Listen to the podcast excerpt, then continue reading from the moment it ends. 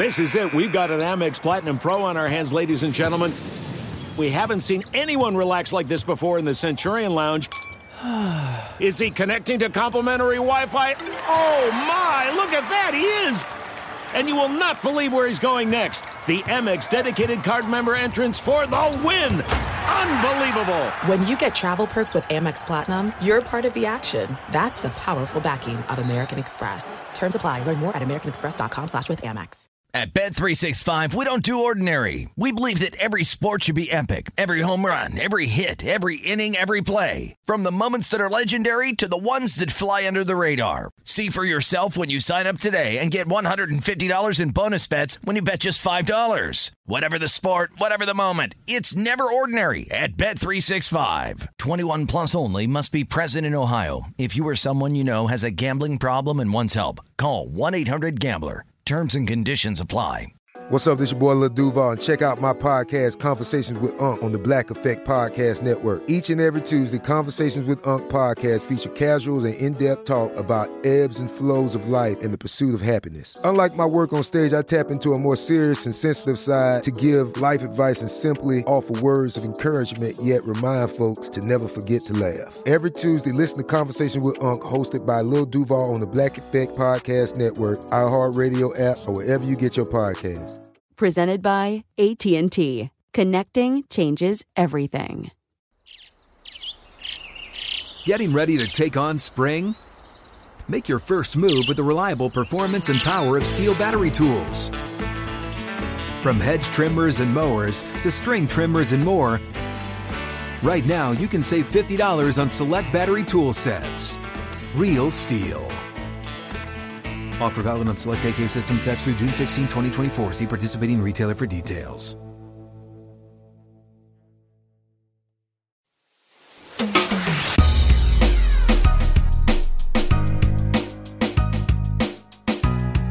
Hey, welcome into the All Ball Podcast. I'm your boy Doug Gottlieb. Man, man, man, are you gonna love this? You're gonna love this. Uh, Matt Mooney is a. I, we always seen basketball. We say kid, right? He's a kid from about 45 minutes outside of Chicago, Wauconda. Swear to God, that's what it's called. Different spelling. Wauconda, Chicago, and uh, went to Notre Dame Prep. And his journey to the NBA to the Cleveland Cavaliers is nothing short of remarkable. I, mean, I want you to think about this for a second.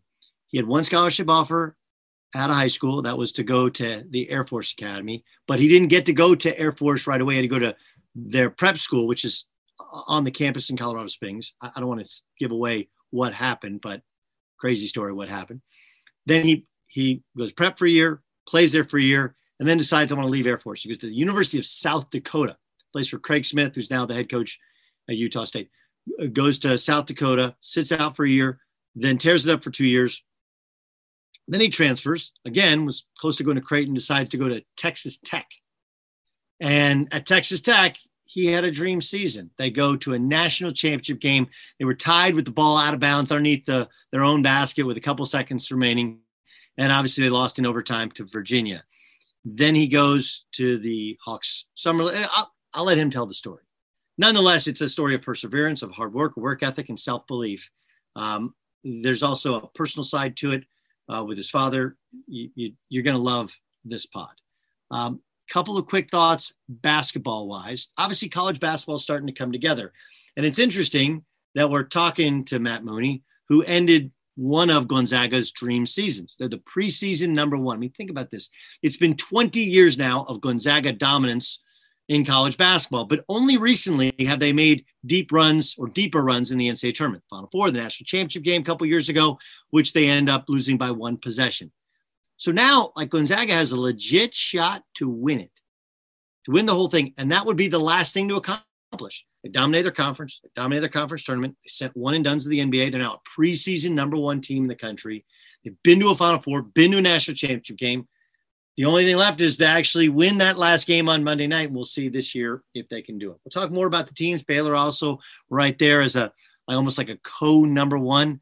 Fascinating what Scott Drew has been able to do. If you remember, he took over. Dave Bliss was caught on an audio tape putting the blame on one of his players who was shot dead by one of his other players. I mean, they had recruited guys off campus, no scholarships his first year. to building Baylor into being a, an Elite Eight team several times over, losing to Duke, a couple questionable calls. Could this be the year that Scott Drew lives the Im- impossible dream, gets to a Final Four, or maybe wins the national championship at Baylor? So that's kind of what's in front of us with college basketball. The rest is a little bit messy, right? We think we're a couple of weeks away from college basketball starting, but the COVID numbers continue to rise. The restrictions get a little bit tighter, and we still don't have true clarity on how many of these events will absolutely positively go off. There's going to be a season. What it looks like, I, can't honestly tell you. But the other part that's interesting is here we are a week away from the NBA draft. And how many of these guys can you recall off the top of your head? Now, many of you know that covering college basketball, I'm a huge proponent of the sport, but of the value of the promotion of the sport. Now, think how many of these guys can you actually name? Because you didn't see Anthony Edwards play in the NCAA tournament. Probably wouldn't have anyway, but you, you didn't see, you know, name the player and you didn't, uh, uh, the Okoro kid from Auburn to be a top seven pick. Didn't see him play. Not because of anything he did, but because of COVID. It shows the value of the NCAA tournament. So we'll get to some of that with Matt Mooney. Last thing, boy, the NBA is in a pickle. They're going to start before Christmas, play those Christmas games. And that's great for the Golden State Warriors, who also get a little bit of tax relief with some of the CBA rules that have been uh, put down. But what do you do with LeBron James and what do you do with the Heat, those teams that just got done playing and now have such a limited offseason? My guess is the LeBrons of the world will suddenly take a lot more breaks, not just in December, in January, into February, and slow roll out how much they play this NBA season. All right, let's get to our discussion with Matt Mooney. All right, let's welcome him in. He's uh, Matt Matt Mooney joins us. I, I want to get to your life and and and everything, but it's fascinating. Like this, just like this is what I I really want. Like basketball, and I think you're starting to you probably already know this, and you're starting to figure it out. There's so much connectivity, right? Like it's it's interesting. I Mike Gerrity is the is the player development coach. Is that what the, his term his name is right there? Yeah. Okay. So mm-hmm. Mike Gerrity grew up in Orange County. When he was just a little twerp, he was probably sixth, seventh grade. My dad used to have um, a basketball academy workout Sundays at Woodbridge High School in Irvine, California. And there used to be this little kid, and the dad was like, this guy is going to be a player. He wants to be the next Doug Gottlieb.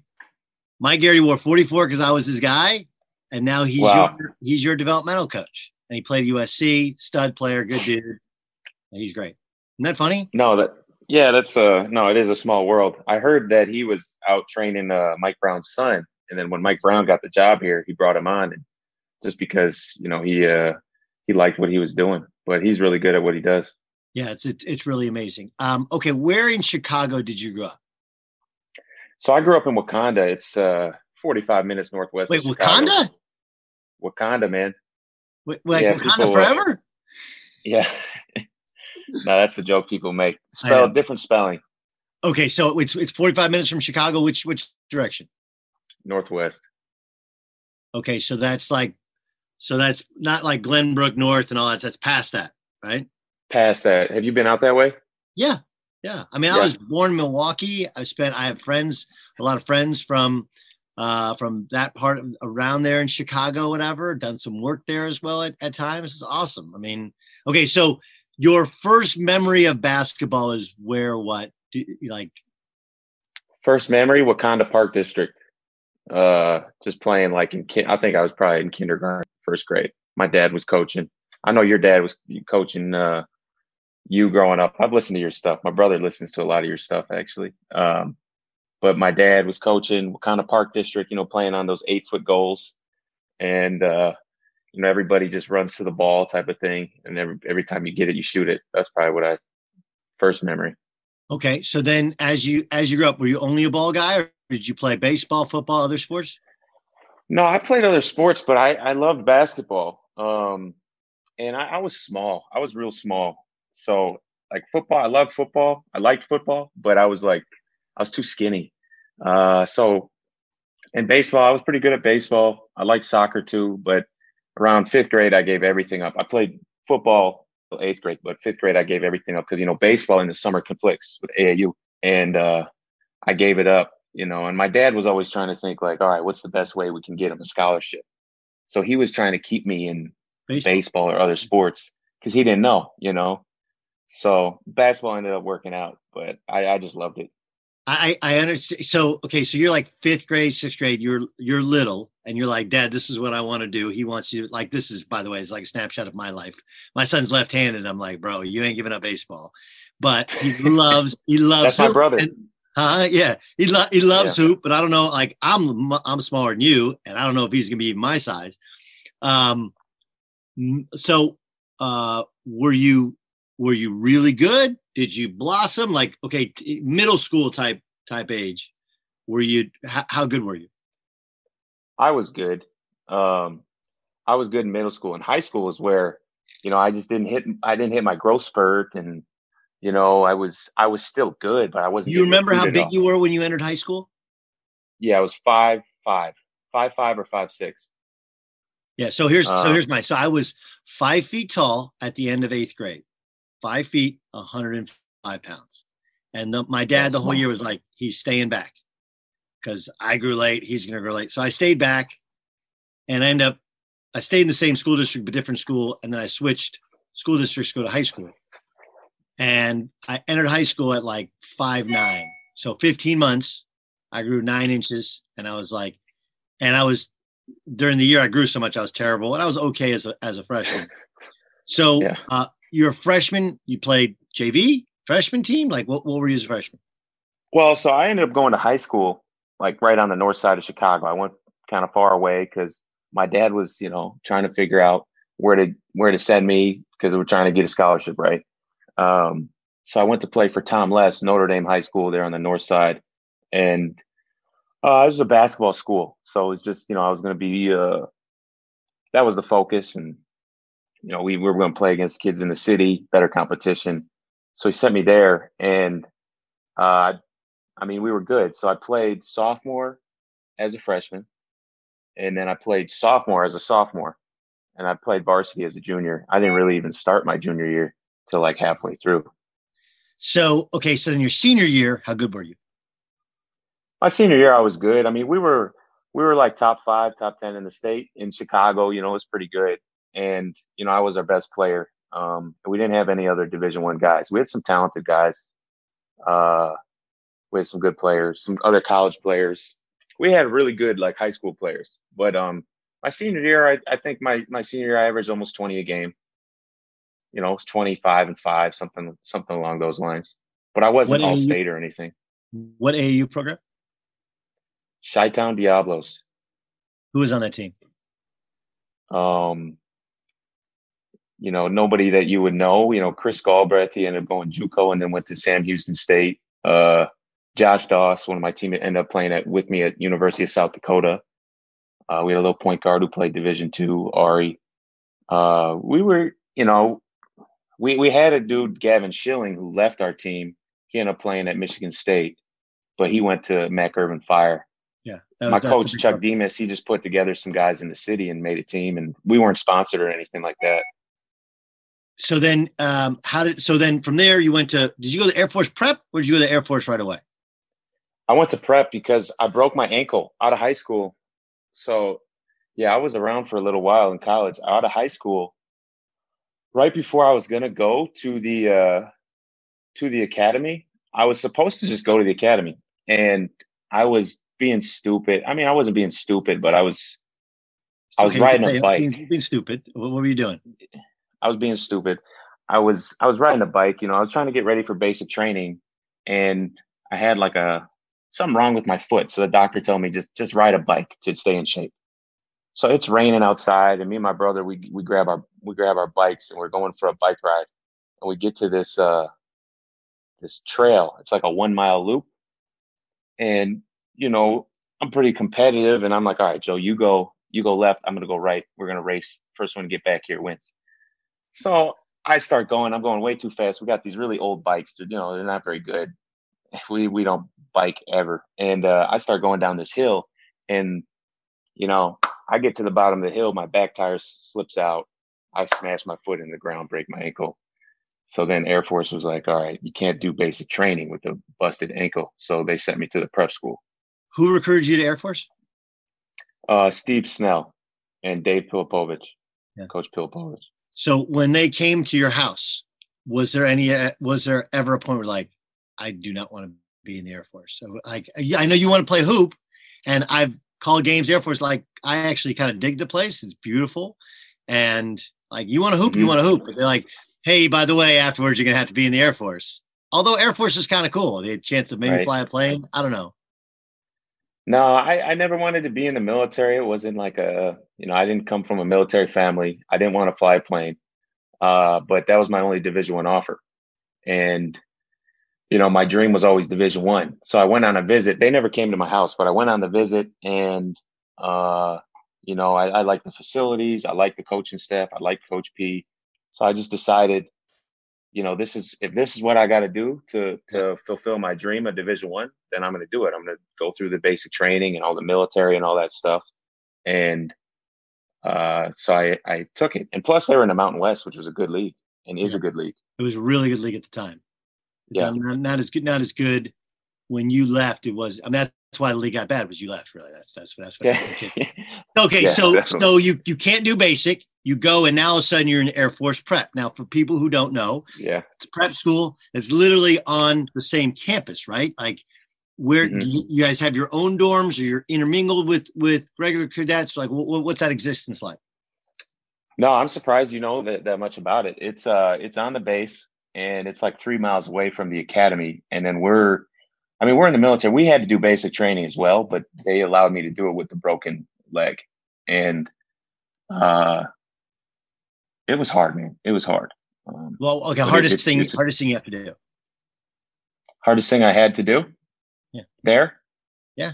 Well, so I went through three weeks of basic training at the prep to go through that school year, and then You do basic. you know that year was Yeah. that year was tough but um and i only played about half the season because i was still getting healthy and then the next year i went through basic training again for six weeks but the hardest thing you have to do is you just the thing the thing about air force and like the military and basic training is like you're constantly doing things you don't want to do when you don't want to do them you know? You just have no say you just got to do it. And you know you're up at 4.30 in the morning and first thing you're doing you know sirens are going off beating on the door and you're just going for like a 10 mile run and you're doing push-ups. And you know there was a time there was a time we literally you're not going to believe this people probably aren't going to believe this but we did 100 my squadron we did 120 push-ups in a row without stopping. Like the form probably wasn't great but i never would have thought i could do that and it's just like you push yourself past your your limits mentally you're you're a lot stronger than you realize Yeah, or it's you- more it, it, it- it's yeah. one of those. If you can do this, there's nothing you can't do. Right? It's that doesn't. I mean, that's like, look, in, in no way does it compare to what is it? It said it's a plebe in the army. What is it called when you're a freshman at, at, at the Air Force? wow i can't believe i can't think of it right now You can't remember it? Uh, oh man, it's gonna come to me during this this conversation. I know can't it, it, it will. Okay, so, um, but like, oh, so when I went to Oklahoma State, we we decided we the my first time running. I get there, it's like August, and August in Oklahoma is hot as balls, right? So we're running, and we Yeah. had to, we had to run from the weight room to the track, which is like a half mile, like just a jog to warm up, and then we did our sprints and stuff on the track, and then we run back, right? Mhm. And I remember, and we were running back, dudes are just throwing up. And I was like, and I, I told coach, I was like, hey man, it is not safe. It's a hundred degrees and you got some big dude. He's like, all right, well, you run at six in the morning. We're like, okay. So it kind of became our thing. And it's su- like, dude, and I, the worst part, and right? this is, this is what I'm interested in, right? Yeah. And I guess, I don't know, they do the bugle or whatever. The worst part is not getting up it's the fear of not waking up which wakes you up like at three in the morning at four in the morning at four thirty in the morning then at five in the morning then five thirty oh shit now i gotta get up right Yep. so how do you how do you overcome that the idea it's not the oversleeping because everybody gets up and wakes you up but it's the mindset of oh god i can't oversleep or then there's going to be hell to pay How do you overcome it? When at Yes. where at Air Force? yes Well, in basic training, you have no choice. Like they, you don't have your phone, so they're banging and sirens are going off. But then in the school year, Yeah, if you if you do not wake up, what they do is they just punish everybody else and they make you stand there and watch. So you feel terrible about it. Um, I I don't know if I ever missed it because I was so afraid of not waking up. I was already in trouble. You know, they didn't like me. You know, uh, from the jump there. So I knew like I can't miss this. Um, and it's crazy like how our bodies work. We just kind of automatically wake up. But nowadays we got the cell phones and we can set the alarms. So I don't think I ever missed one. What What do you remember about playing there? Uh, Princeton offense. I hate Yeah, it. I, I don't like Yeah. Princeton offense. I I I didn't enjoy the Princeton. Uh, And I like, and I've know, had I- Dave. Just so you know, I've had Dave on the pod, and I like Dave a great deal. Okay, and so do I.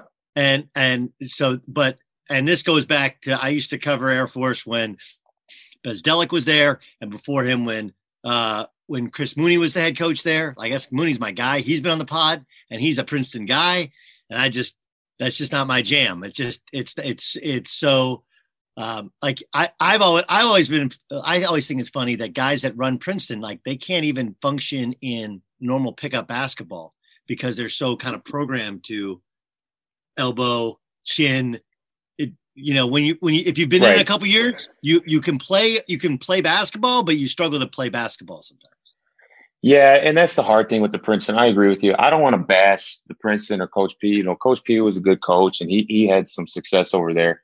Um, but it takes away your instincts. Like basketball, the, the thing that I love about the game is the creativity that, that you can, you know, use your instincts and read and react to what the defense does. But with the Princeton, it's just already kind of premeditated, and Yeah. I didn't enjoy it. Um, you know, and I think there's a way to run it with you know, Doolies. guys a little bit more doolies by the way doolies that's what they call you a doolie right No, no, it's not a doolie. that's what it says it says uh Is it a doolie? yeah No, yeah which means like servant no, it's. I, I need to text one of my guys. 'cause I, I, I can't believe I can't think about it. It's not a plebe. Plebe is army. It's a. i'm telling you it's a doolie anyway It's okay not doolie. so huh it's, not a doolie We were cadets, but they called us something else. There are some things that are too good to keep a secret. Like how your Amex Platinum card helps you have the perfect trip. I'd like to check into the Centurion Lounge. Or how it seems like you always get those hard to snag tables. Ooh, yum. And how you get the most out of select can't miss events. With access to the Centurion Lounge, Resy Priority Notified, and Amex card member benefits at select events, you'll have to share. That's the powerful backing of American Express. Terms apply. Learn more at americanexpress.com slash with Amex. At Bet365, we don't do ordinary. We believe that every sport should be epic. Every home run, every hit, every inning, every play. From the moments that are legendary to the ones that fly under the radar. Whether it's a walk-off grand slam or a base hit to center field. Whatever the sport, whatever the moment. It's never ordinary at Bet365. 21 plus only must be present in Ohio. If you or someone you know has a gambling problem and wants help, call 1-800-GAMBLER. Hey, this is Jodie Sweetin from the podcast How Rude, Tanneritos. As a nostalgic voice from your past, I'm here to remind you that amongst the stressful and chaotic existence we live in 2024, you deserve to get away. It's time for a vacation, no matter when you're hearing this. And let me tell you how you'll get there. The 2024 Hyundai Santa Fe. Want to bring the family to the mountains with the Santa Fe's available HTRAC all wheel drive? Well, it's got standard third row seating and available dual wireless charging pads for the kids who just want to stare at their phone and not talk to you. You know what I mean. Visit HyundaiUSA.com or call 562 314 4603 for more details. Hyundai, there's joy in every journey. At JCPenney, fashion counts for everybody and everybody. It's spring, and with the weather changing and so many great things coming up, like Mother's Day and the Wind Down Tour, I definitely need a fresh spring wardrobe for every occasion. This spring, I'm looking for that perfect flowy spring dress for Mother's Day, as well as replacing my everyday basics. That's what I love about JCPenney. They have so many stylish and comfortable options that I always find just what I'm looking for there. Spring is a feel good season and comes in all shapes, sizes, and colors. The fashion at JCPenney JCPenney is the same way. Refresh your wardrobe this spring with styles that gets you, something to wear that fits your favorite moments of the season at prices that feel just as good. Discover brands that get you and put style and comfort first, like Worthington and Liz Claiborne for her, each in women's petite and plus sizes, and Stafford and Mutual weave for him, style and comfort for all, even big and tall. Plus even more for the whole family like Levi's and Xersion. Here spring comes in all shapes, sizes, and colors. JCPenney, make everybody count. How, how did you play there one or two years? One year. So you're there two years, right? You're in uh, the Springs for two years. Yeah. What's the decision like to leave? Like, t- take me through. To how was it hard? Did you go see Coach P? Did you text him? Did you go sit down face to face? Like, what what was? Take me through the experience. Yeah, I don't know. I mean, it was a, it was a very tough decision. Um, you know, because here's here's the uh the thought process of people who get into the academy because so many people try to get in it's like it's your ticket. If you graduate from there you know the the saying is you work hard for four years you have fun for 40 and they say you know if you go to another school you have fun for four years and you work hard for 40 that's great. Now, that's kind of the mantra. Yeah. Um so like everybody there it's like okay once you get in there you might hate it there but it's your ticket because if you graduate you know you do your time in the Air Force, you're set for you're life. An officer, you're set. Great school, great reputation, you're set. Get any job you want when you're done. And that's kind of it it keeps a lot of guys there who don't want to be there. And I just kind of got that out of my head is like I don't have to stay here to be successful no matter which way I go with hoops or whatever I do. And I didn't know like playing professionally was going to be you know an option at the time, but I knew I wanted to see how far I could go with the game of basketball because that was the hard part there too was uh you know you had limited time to focus on hoops. Um it was military and school was was your priorities. But i had to sit down with coach p before spring break uh because we get a week off to go home for spring break. I had to sit down with him and just told him you know my frustrations this and that and um you know long story short i just wasn't happy there and uh, you know, with it was a tough year for me. Man. When, when, it, it, when, it come, when, it, when it came out, it came out that you had alleged that you were bullied there. Right, right. Yeah, yeah, that made things way worse because I, I talked about I talked to some guy and I just said you know bullying and stuff happens here, um, and it it's just part of the system. You know, the upperclassmen. Like if you're an underclassman, it's like the in the military. You know, it's like yeah. you have to listen to somebody who ranks higher than you. So if they tell you to do anything, they want to do anything to you, it's just like, okay, like upperclassmen would come in my room, they'd be like, all right, you know, your room's dirty. And then they just throw my bed on the floor and throw some clothes out on the floor. And then I got to clean it all up to like the proper standards and fold my clothes 10 by 10. And it's like that stuff would happen. And it's just, um, I mean, I guess it's part of it, but it's, it would happen to me and my roommate more than I, I, guess so. I guess here's, here's the question. I've, I've I kind of wonder the picture you're painting, which is you're a very religious guy. Religion is very important to you, and Air Force is a place where it has always been. It's it's kind of come out that it's the very there's a lot of very uh, very a lot of Christian beliefs, and there's a lot of people that are at least alleged to be very religious there. Doesn't that go counter mm. to the idea of throwing somebody's stuff all out on the floor and treating them like dirt just because they're a freshman? Well, first, a couple things. One, you know, I don't want to talk bad about Air Force. It's part of like, you know, it's part of the process and training and getting making guys tougher mentally and physically. And I think there were some people there who abuse their power, and, and that, that happens in any line of work you're in. But also, there's a lot of great people there. So, like you're saying, there's Christian and good people, and no matter what they believe, good people. And then the third thing I would just say is like, I'm not a, you know, it's hard to explain, but I wouldn't say I'm a religious person. I just I'm more of a relational. You know, I I, I I'm working on my relationship with God. You know, religion is following a set of rules, and you know you got to do these things, uh, checking off the boxes and that. But I'm more of a relational person. It's a great way to look at it. Okay, so yeah, you had you had a buddy at uh, AAU teammate at South Dakota, right? You you announced you're going to transfer, and yeah, he wasn't there yet. Huh? He was not there yet. He was okay. So you're you, but you announced you're going to transfer. Okay, but it wasn't like yeah. you killed it at Air Force. No disrespect, right? You played, played some. You shot well. You guys weren't good. Um, Yep. You're okay. So how did you get to how did you get to play at South Dakota?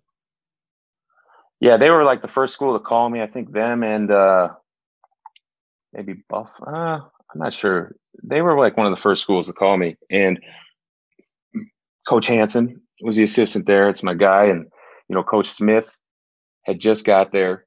He's you know, I was fortunate enough to play for like two of the best coaches in college basketball, Smith and Beard. But anyway, Smith was there, and they uh, they were building brand new facilities there. It was a little bit closer to home. You know, both my my family was in uh, Chicago area, so that was like a seven eight hour drive. And that the Summit League, there's some school like Indiana, and you had Western Chicago Illinois. State. and- Chicago State in the Summit League? no, they're they're I don't know what league they're in. IUPUI, I think is right. And I, They used to be Ui uh, Pui, but um, you know, honestly, it just was. It was the coaches. I uh, I visited Colgate. Oh, it was Colgate. It came down to Colgate in South Dakota, and I really like the guys over at Colgate. And you know, my dad is kind of like my, uh, you know, my basketball uh, mentor. Um, and he really wanted me to go to Colgate, and so it was really hard for me. I was like, man, I don't really want to go out here. It's a small town out in New York, and uh, picked South Dakota instead. I just, you know, Right, right. You, but hey, I love South Dakota. Um, I'm, not saying you don't. Like, I'm a, okay. So South University of South Dakota is located where? it's in Vermilion. It's like an hour south of Sioux Falls. Okay, how many people in Vermilion, roughly? Twenty thousand. How many people? But that's the thing. Colgate was even smaller. Colgate was like three thousand people. No, and I, I know all those schools in the Patriot League are like that. Great schools, ton of fun on campus, nothing to do outside of that. Uh, South Dakota, how many people? How many people? How many students? Ten thousand. Okay. Um, it just came down to look. I love the coaches at Colgate, and I love the guys good. at South was Dakota. good. But yeah, he is good. He's good. He uh he was a good player too, and I think that would have been a good fit for me too. You know, but I just I really liked Coach Hanson and Coach Smith, and I felt like they were building something there. Uh, so I decided on that. I want to do something. I don't about it, normally, I, I do this. I like to do it in chronological order, but I want to stop for one second and I want you to think about something. Okay. Okay. You leave Air Force. You're sitting out at South Dakota. If I would have told you at that moment that you would be a member of the Cleveland Cavaliers in the NBA, what percentage of you would have believed that? Mm. I don't know, man. I always. That's why I, I mean, I wouldn't have believed you. I re- I wouldn't have believed you. But I always you had a little bit of somewhat, belie- but you might have somewhat, Yeah. but people around you would have been like, No, it was something I could never say, but it was something internally I felt like, man, I can get there. I can get there. I just need a shot. I need a, and I need to keep getting better. But I felt like I can get there one day. Um, but it was, I knew it was a small possibility. Like if I was going to get there, it was going to have to be, uh, you know, take everything I had in me, and you know, I'm going to have to catch some breaks along the way. So you sit out at South Dakota, okay, Yeah. and you transfer. What was that year like for you? Like this is another year sitting out, another year not hooping. What what were you just in the gym all the time? Was it tough for you mentally? What was that year like? Yeah, that's where uh, that was a tough year um, for me. Just you know, I had some things going on with my family, and then not being. I tried to get a waiver, didn't get the waiver. So then when that news came in, and uh, you know, I was just trying to find my way. I was like, man, I, I had an injury and played one year, and I had to sit out, and um, so I just was in the gym all the time, and uh, me and Coach Hanson and Coach G, and I would be in there in the morning before class and practice, and I go back at night, and pretty much every day. And uh, you know, we just focused on pretty much three things. We focused on uh, shots off the move, you know, one or two dribble pull ups, and shots off the catch. Like that's all I drilled. Um, just really trying to get good at those those things. And um, you know, it was it was a long year for sure. But it was looking back, it might have been the most important year of my college, just because I got to really improve on my game for that year. So now all of a sudden you're like you you have the the gift of having played some Division One basketball. You're a little bit older, your body's kind of filled out, and you're mature, and you had a year of working just on your game with those coaches. All right, now now what was that first year like playing at South Dakota? Uh, it was hard getting into it. The first half of the season was not very good. I was, I was our leading scorer, but I was inefficient. And you know, at South Dakota, now I play primarily point guard. Over there, I was playing the two, and uh, you know, I was I was really struggling. I remember halfway through the season, I sat down with Coach Smith, and we had a we had a talk. And uh, I was like, Coach, just just give me that green light. I'm not going to let you down. Just give me that green light. Just because I didn't feel it from him, and you know, I wasn't playing very well. We we were we were solid, but um, you know, he's like, all right, I'll give you that green light. But if you if you mess up, then you know, I got to go with somebody else, type of thing. And he gave me the green light and gave me more, you know, ran more plays for me and gave me that confidence. And the second half of the season, I, you know, played played unbelievable. Um, not unbelievable. I played well, and uh, we won the league. And um, you know, we had a really good season. We we won our league, but we lost on a buzzer beater in the conference tournament. You know how it is with the mid major; it's brutal. And what do you remember? I, am looking at the stats. I'm just, you know, I'm looking at the stats of that game. What What do you remember? Which game? The NIT game? No, the the end of season game, the one that ended your, the one that ended ended that year in the conference tournament. Well, I remember I played pretty well. I mean, I was, um, I think I had thirty or so, and I hit a shot. What happened was I hit a shot in the corner with like 20 seconds left to put us up by three, and I thought that was it. You know, it was a tough shot. I thought like, okay, we're going, and then Mike Daum, I don't know if you remember Mike Daum, you yeah, probably do. Dominator. Basketball. Yeah. Yeah. Good, really good college player.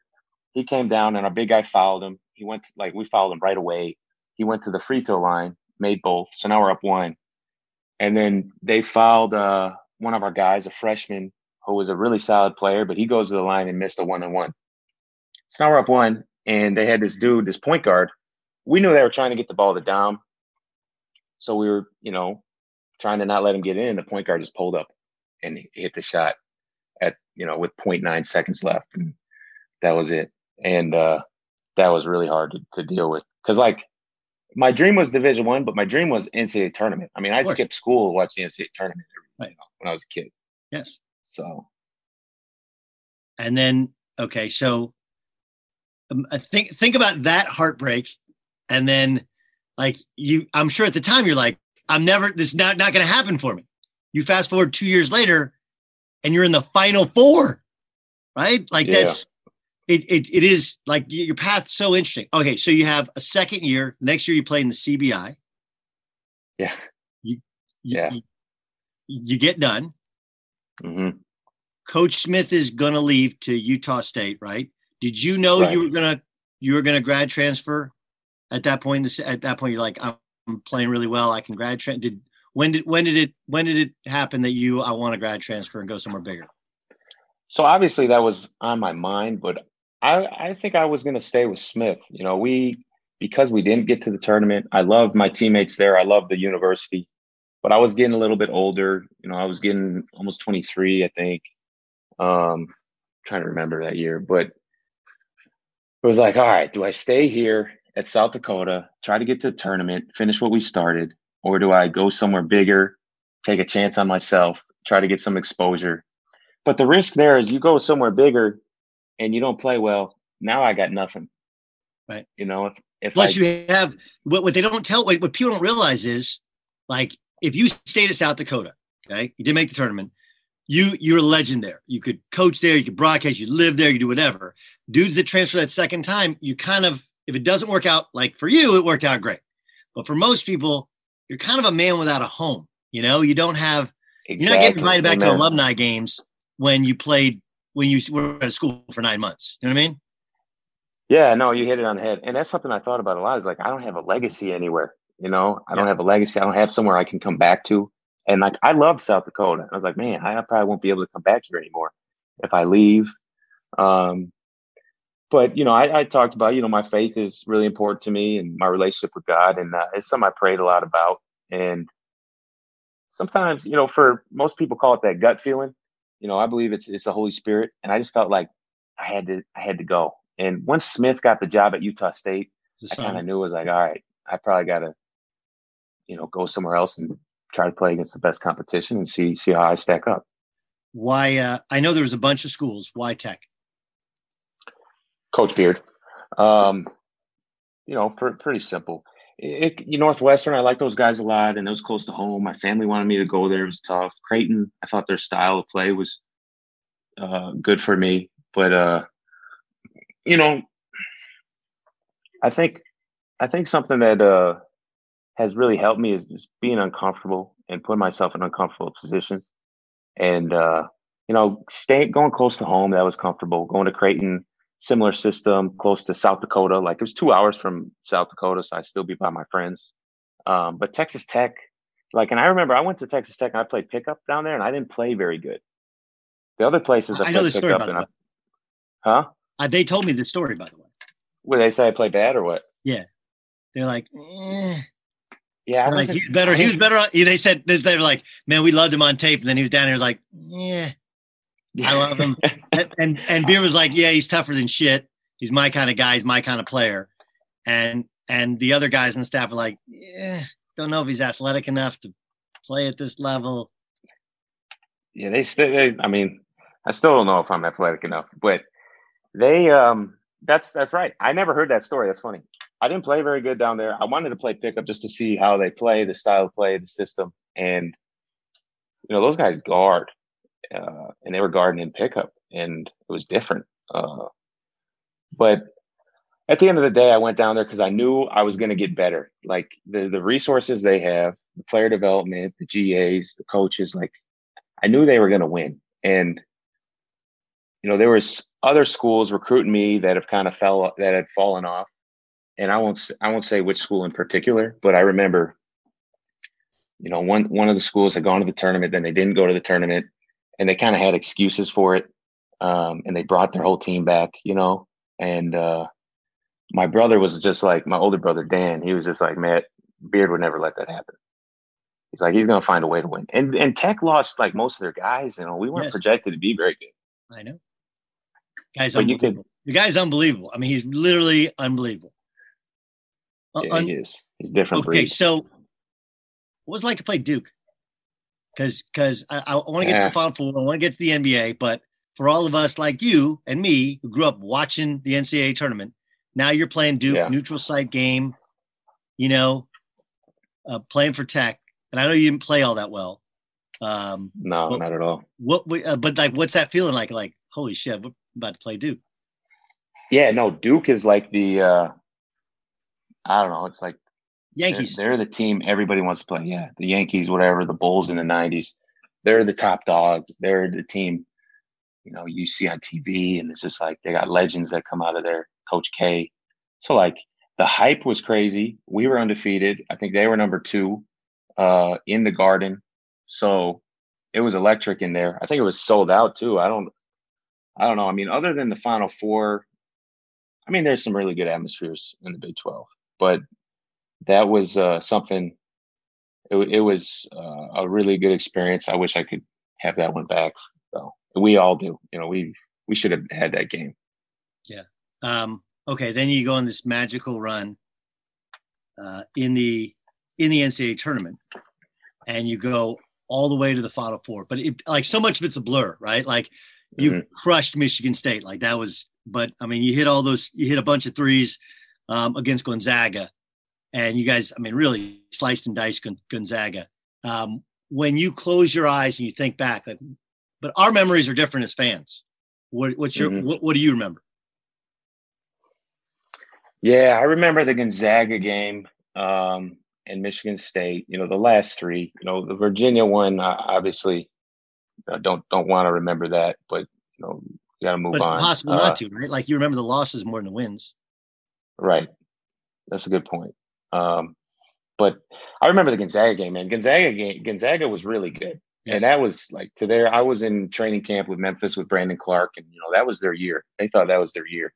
You know, they were they were stacked. Um, and I just remember we played out of our minds. Uh, I mean, we played really well, like as a team. Um, and I just remember I, I, remember one play where I got a steal and I threw it away and they dunked it. And um, I remember the play late where, you know, the Perkins Morrow dribbled off his foot, Moretti, and then they hit the three, and I was like, oh no, man, like here we go. This is what you see on TV every year. But um, that was a lot of fun. That was probably one of my most fun games. It was a complete game for myself, for the team. And then Michigan State, you can't really explain the Final Four um, to people unless you, I mean people have been there, but like playing in it is hard to explain because it's just so different than any other time I've ever played. You know, eighty thousand people, seventy thousand, whatever it was, instead of fifteen. You know, even fifteen is is nuts. It's sold out fifteen thousand, but seventy thousand, it's hard to explain how cool that is. What happened in the timeout? That's what I want to know.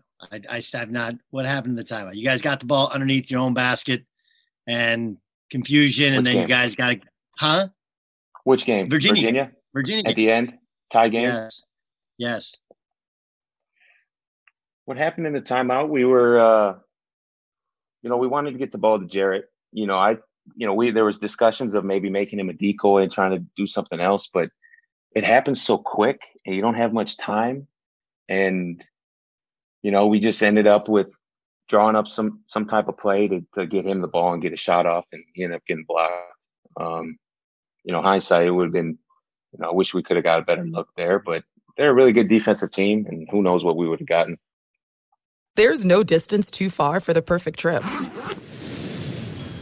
Hi, checking in for. Or the perfect table.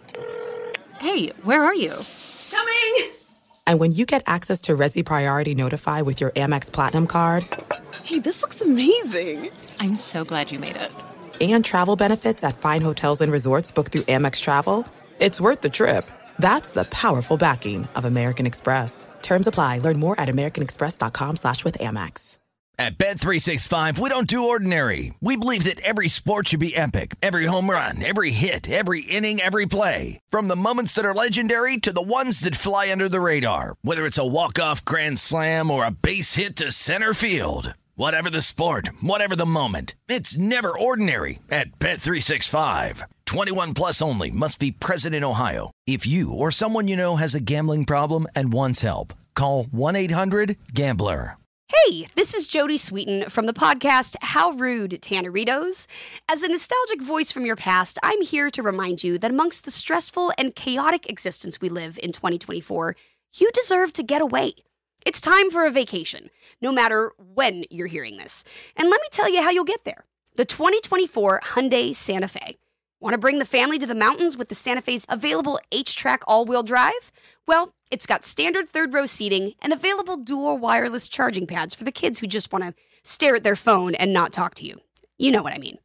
Visit HyundaiUSA.com or call 562-314-4603 for more details.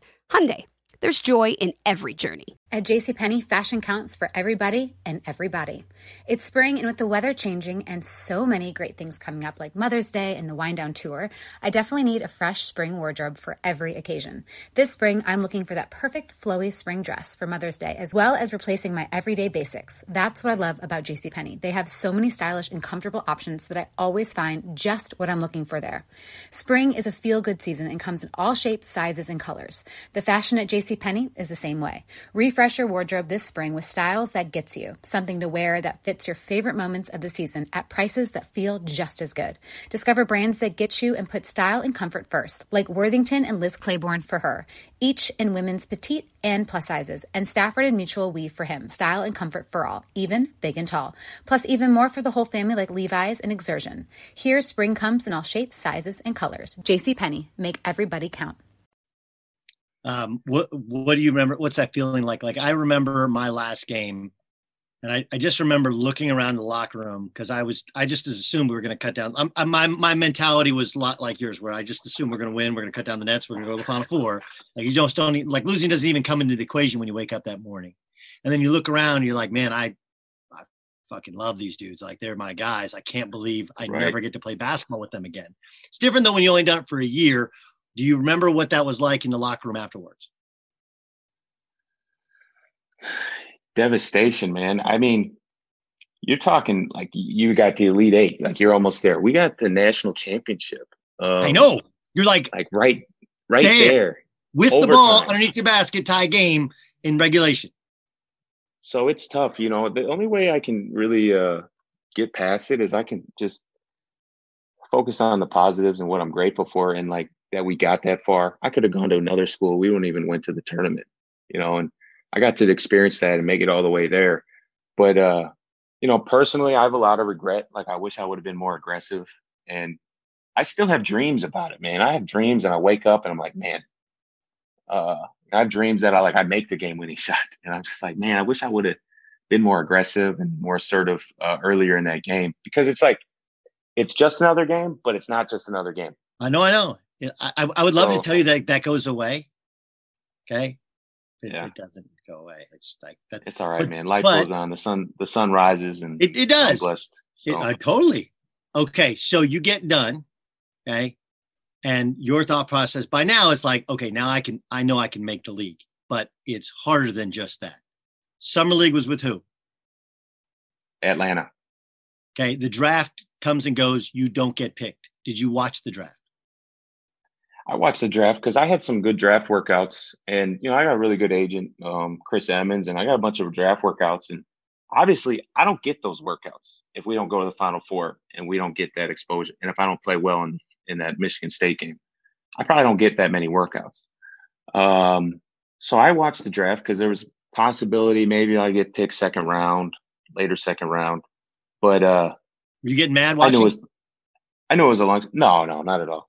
I knew it was a long shot. Um, but my agent was like, "Hey, there's a couple teams that are you know considering you," and uh, the draft comes and goes, and I get the call, and it's like, "Hey, uh, you want to go to Atlanta for summer league? We got to decide in like a minute because they're trying to fill Atlanta's trying to fill their roster, the summer league teams." So I said, "If you think that's what we do, then we do it," and I went to Atlanta. What was that like? Well, uh, you know, every step of the way for me, it's just pressure. You know, you got to perform, and because if I feel if I don't perform, then that's like it's like it's probably over. You know, limited opportunities. But I got to play 20 minutes a game with Atlanta in summer league, and uh, I played okay. But I realized like I got to develop as a point guard. In college, I was like a combo. In summer league, I was like I, I really got to hone in on my point guard skills. And if I'm going to play in the league, I got to be a point guard. Probably six three, white guy, not the most athletic.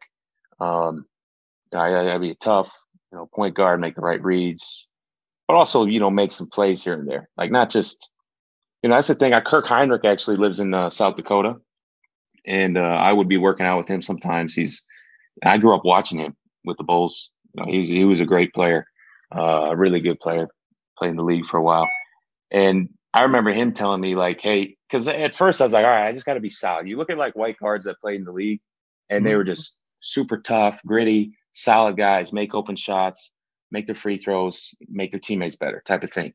And I remember, you know, I'm trying to do that, but Kirk's like, look, you still gotta when you get in there, you gotta show like that you can hoop yeah. too. You you you gotta still be aggressive.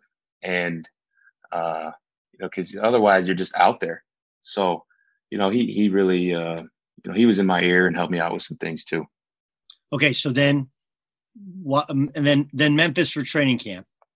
Okay. Yeah. Uh, what what was that like? Great experience. I love I loved uh, I love Memphis, the staff and everybody there. Um, you know, the first time being in an NBA facility and being around NBA guys and playing, and uh, you know that was kind of like Ja Morant was there, and you know he's young and super talented. And I was like, you know, I saw it firsthand like how good that guy was going to be. So competing with all these guys, and that was the first time, like that gave me a lot of confidence playing with those guys and knowing that I'm, you know, I, I was playing well. We played pickup. I'd be playing well. Um, that gave me a lot of confidence. But it's like once you get to the NBA level, you got to remind yourself you can't defer. You know, you got to remind. Like I had to constantly remind myself I belong here. You know, go out there, be aggressive, be a killer. You know, that type of thing. You talked about your relationship with God. That it's not. It's not uh, like from a book. It's not true religion. It's more kind of your relationship and spirituality to it. How how does how does that help you? Because it's not easy, right? Like you're going place and you think you play well, and then now you're off to the G League and you're with new guys and your your confidence is tested. Like how does that play a part in what you've been able to do in terms uh, sustaining kind of your will? Yeah, great question. I'm really I'm really glad you uh, asked me that. Um, you know, I found I, I was in college at South Dakota. And I was searching for answers. You know, I grew up Catholic, but I was just like, is this, you know, because everybody grows up believing different things. So like, am I right because I grew up this way and they grew up that way and what they, they believe that they're right. You know, somebody grows up ha- across the country or across the world. Everybody believes different things. So I just started searching for truth. And, you know, I found that, that Jesus was the truth. Um, you know, son of God rose from the dead. And so then I started just looking at what he said and how he lived and he showed us how to live. And, you know, I started developing my relationship with God. I realized it wasn't about, you know, rules and traditions, but more about, um, you know, just having my heart being postured towards him. Like, do I love others the way he loves me? Sort of, that's what it all comes down to. This, the Bible, it all comes down to love. Love others as yourself, right? But, you know, with with the game of basketball, and halfway through the season, I told you that one year at South Dakota, my game kind of took off. What I didn't tell you is, you know, my my relationship with God kind of took off, and I realized, like, I talk a lot about pressure. You know, there's constant pressure with the line of work I'm in, and, and you know, you've you've lived it, played at a really high level, and uh, a lot of guys struggle dealing with that, and I struggled dealing with it, and for a long time. And if I if I played bad, I felt like this big, you know. I felt yeah. like I was I was worthless in a way, and that's not what God tells us. You know, He tells us what our mm-hmm. worth is based on, you know, our how we treat other people. So what I'm getting at is my relationship with God, it made me realize if I play poorly or if I play great, God's love for me doesn't change. And then my game took off because I just had this peace in me. And like I knew no matter how I played, his love for me wasn't going to change. You know, I still had salvation through Jesus. And I just started killing. It wasn't because I was, I was, you know, a lot of people make that prayer like, Lord, help me play my best. And that was me. I do that. I still do that. But it's like he doesn't really care no. how we play. He cares how we treat other people. But I just I had this peace inside me once my relationship with him, and I just I started playing way better. Um, you're in Canton, right? And yeah. where were you when you got the call that you get to go play for the the Cavs? I was in Memphis actually. I was in Memphis. I was walking to because uh, I was with the G League team in Memphis, and we get tickets to the Grizzlies games. It was a Grizzlies Rockets game. I remember it like it was yesterday, and I get called to uh, I get a call by my agent. I'm I'm on the side of the, the street, and he calls, and he the first thing he says is this. He says, "Hey, Matt, I regret to inform you you're no longer with the Memphis Hustle." So I'm just like, I'm like, okay. He's like, pack your bags. You're going to Cleveland. You got a two way contract with the Cavs. So like, you know, that that feeling we talked about earlier where I always felt like I could play in the league, but I knew it was gonna be tough and I didn't know like it was ever gonna happen, but I believed it could. You know, it was happening. And uh, you know, I sat there on the on the curb and I just, you know, I thank God. And the first person I called um, was my dad. And not to put a a damper on the mood at all, but my dad's, you know, currently only got a couple months to live. You know, he's got uh, he's got disease in his brain and only giving him a couple months left. And um, but but I say that because you know before my dad, um, before I got that call from my agent, I got a call from my dad, and my dad has lived in Cleveland for about five years now, so he's been in Cleveland. Wow. And, and he called me about an hour before that, and he said, you know, he got bad news from the doctor. His cancer was spreading. Okay. Well, an hour later, I got a call from my agent telling me I was going to Cleveland. And so I called him and he just said, you know, you just uh, one of the worst days in my life became just became one of the best. And it's given me a lot of time to be with him. And uh, you know, he was at the first game and it was really cool to have him there. So that was the moment. Then I called my brother, my mom, and people who have helped me get to this point, you know, back home, my coaches and stuff. And uh, that's why it's special because so many people have helped me get here, right? Nobody does it alone. So you share it with them, you know. Yeah. I, I got I got I got two more things and I'm tight on time. And I apologize because it's it's all good. First game you played was against the Knicks.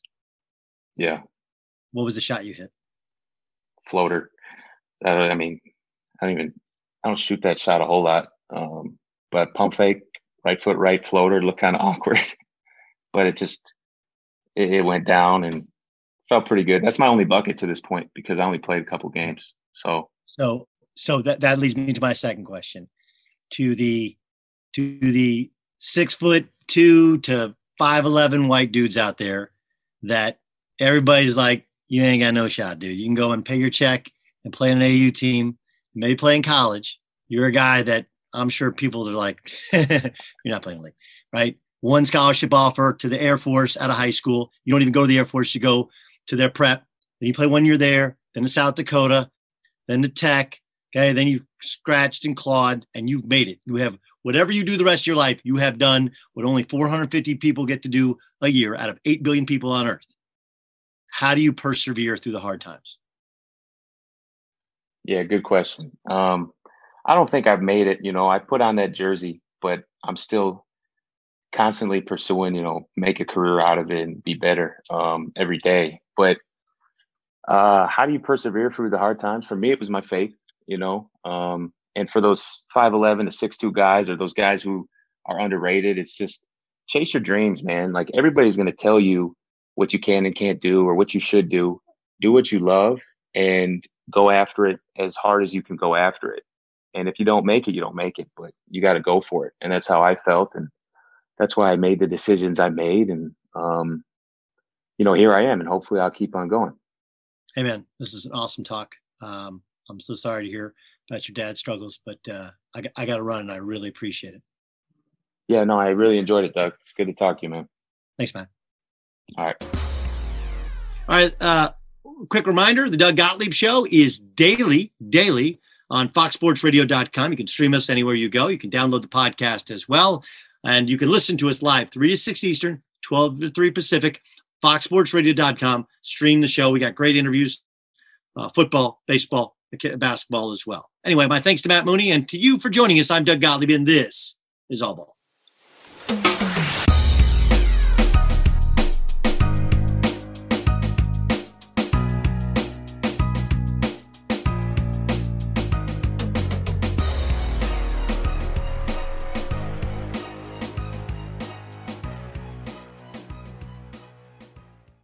At Bet365, we don't do ordinary. We believe that every sport should be epic. Every home run, every hit, every inning, every play. From the moments that are legendary to the ones that fly under the radar. Whether it's a walk-off grand slam or a base hit to center field. Whatever the sport, whatever the moment. It's never ordinary at Bet365. 21 plus only must be present in Ohio. If you or someone you know has a gambling problem and wants help, call 1-800-GAMBLER.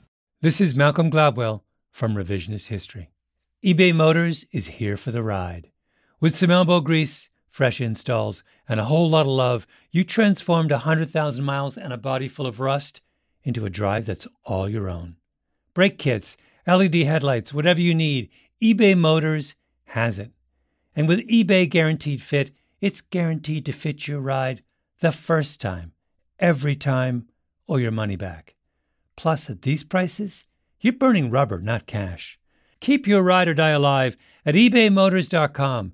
Eligible items only, exclusions apply. With every CBD product claiming to do something different, it's nearly impossible to decide what's best for you. Lazarus Naturals pioneered the farm to front door model of transparency where they handle each step of the production process to ensure quality, potency, and consistency. Scannable labels allow you to see the test results of your hemp batch so you can be confident in the safety and quality. Visit LazarusNaturals.com today. Lazarus Naturals, committed to improving your life as well as the world around you. Not available in Idaho, Iowa, or South Dakota. Judy was boring. Hello. Then Judy discovered ChumbaCasino.com. It's my little escape. Now Judy's the life of the party. Oh, baby, Mama's bringing home the bacon. Whoa, take it easy, Judy. The Chumba life is for everybody. So go to ChumbaCasino.com and play over 100 casino style games. Join today and play for free for your chance to redeem some serious prizes. ChumbaCasino.com. No purchase necessary. Void where prohibited by law. 18 plus terms and conditions apply. See website for details.